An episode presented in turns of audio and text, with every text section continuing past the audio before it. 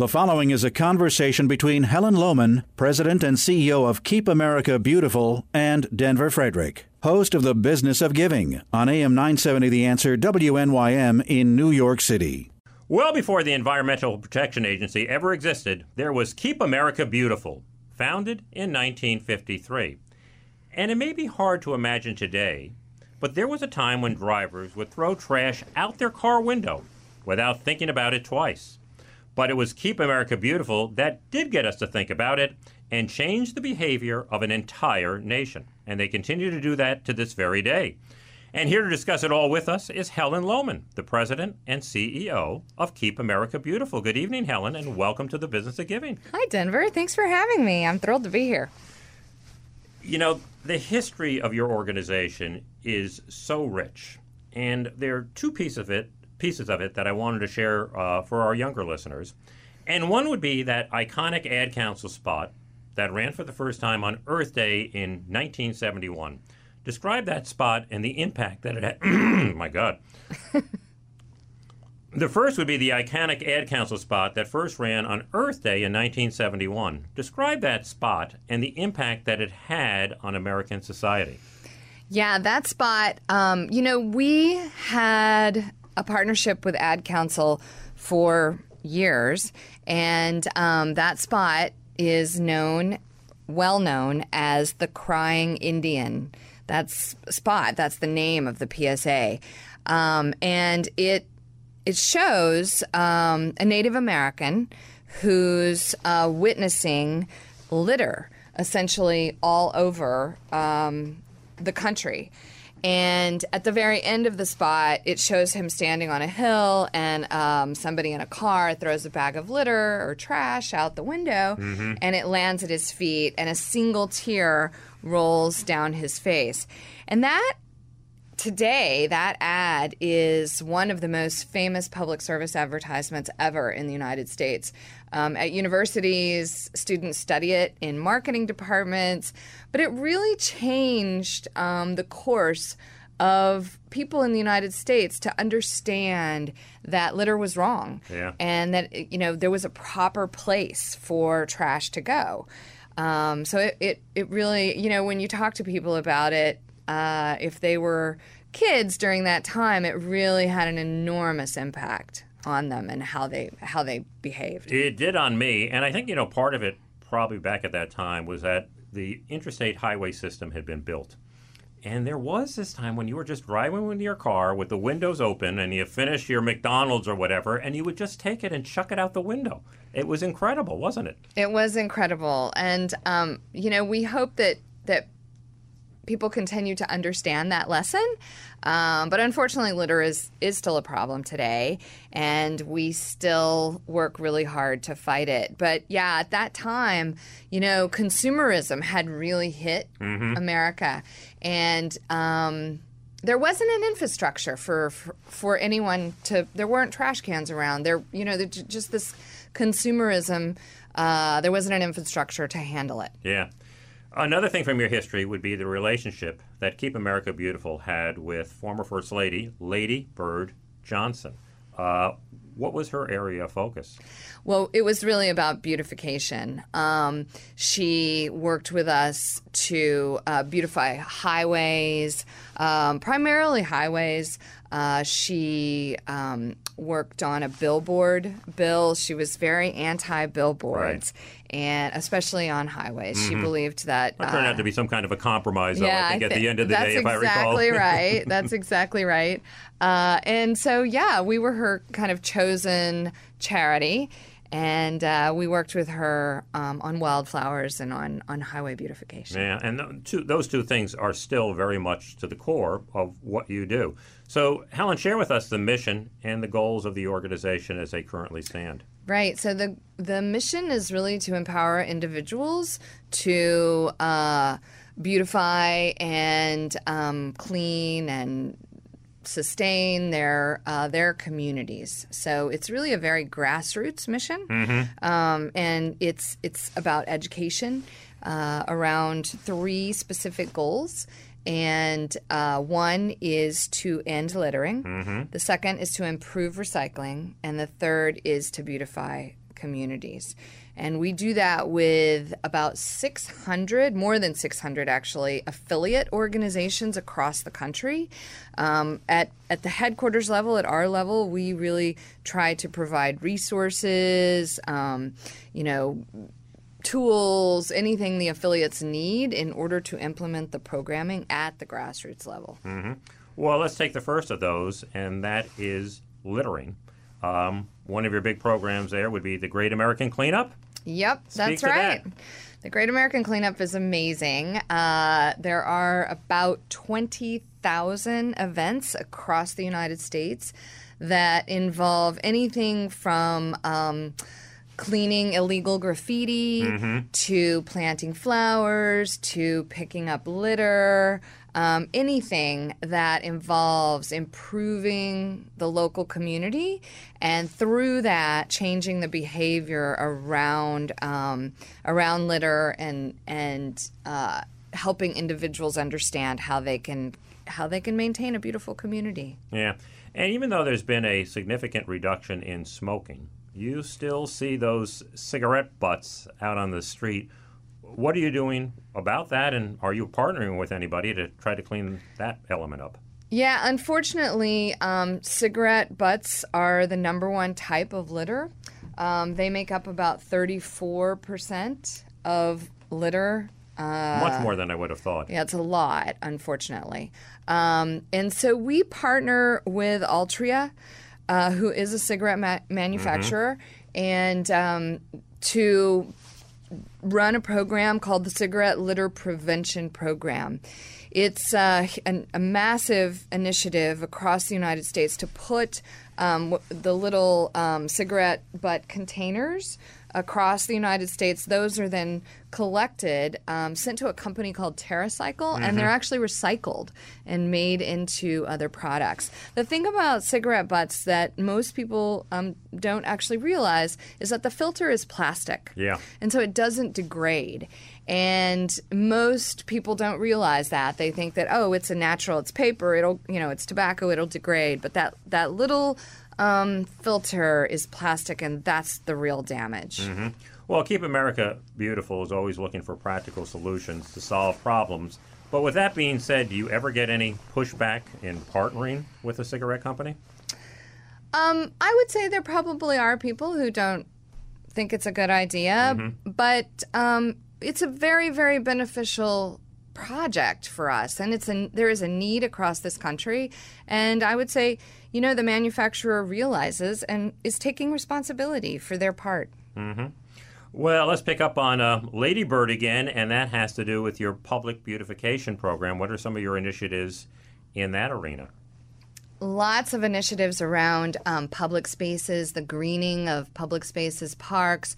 Uh, we have affiliates across the country who, um, you know, take care of parks, plant gardens, plant trees. We have affiliates that plant thousands of trees across the country, and and um, so just you know also wildflowers on the highways. I, I, mississippi just comes to mind. They have an incredible program um, that uh, provides wildflowers across uh, on the highways um, texas of course because of lady bird johnson their their wildflower program is amazing I would hope so. um, and and all sorts of parks and trees planted at schools and that kind of thing. It's a it's a big part of what we do still. Yeah, and one of the focuses of that would be National Planting Day.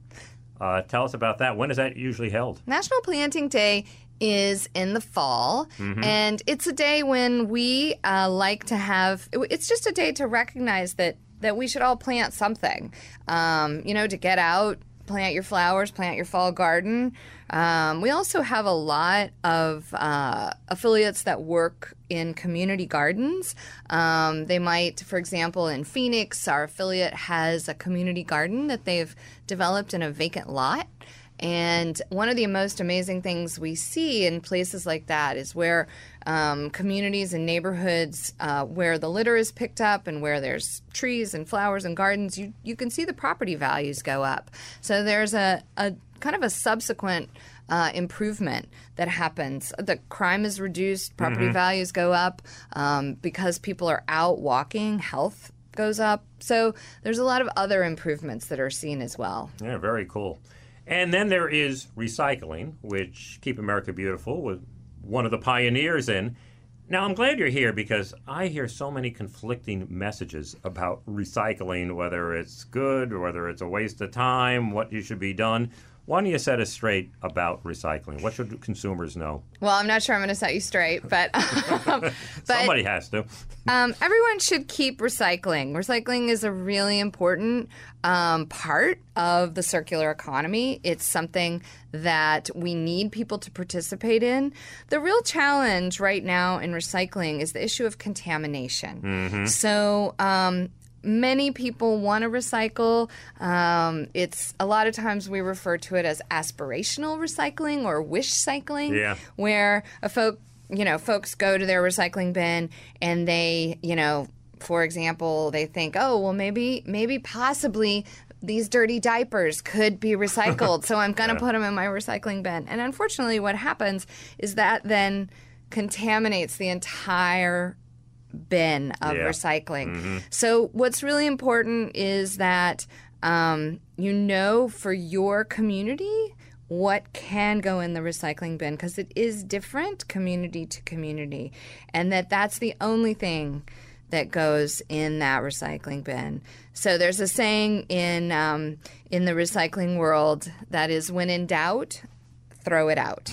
so put it in the garbage Yeah. if you have any question about it. But definitely keep recycling.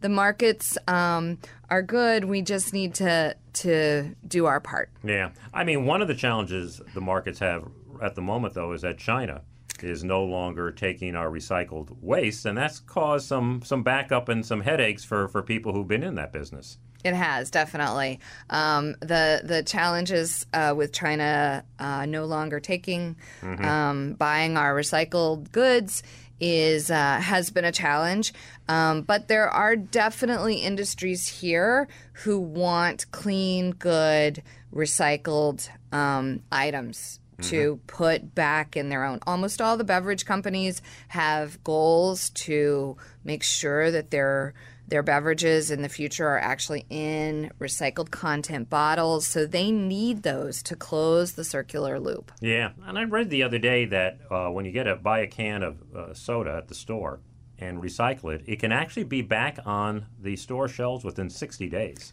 And I was blown away by Yep. that. That's exactly right. And and honestly, they want, you know, we hear often from from many companies, Pepsi, Coke, Nestle Waters, you know, we need more bottles and cans back. We need them back. We need them back. So Yeah. keep recycling them. Yeah. and one of your programs there is I Want to Be Recycled. Yep. hmm So I want to be recycled. In our research, we found that people were more likely to recycle if they knew that what they were were recycling was going to become something else. And so we have a campaign called "I Want to Be Recycled." Um, it's a there's a, several ads, but it shows items that have been recycled becoming something else. Um, there's one that shows a a bottle, a plastic bottle that goes on this uh, journey. It's called the journey, and um, at the end of the the journey of the bottle, it becomes a bench that overlooks the ocean. So it's quite cute. We mentioned uh, one of your partnerships you have around cigarette butts, but you have a number of other corporate partners. Uh, let's talk about a couple of them, starting with Pernod Ricard. Yeah, Pernod Ricard is a new and fantastic partner of ours. Um, they are doing some really incredible things, and uh, I want to I want to just mention one since we're sitting in New York City.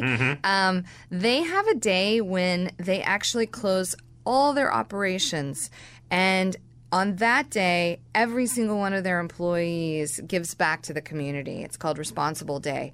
And um, we partner with them to have uh, their employees here in New York City uh, do give back. Um, we've done partnerships with them mostly through um, community gardens.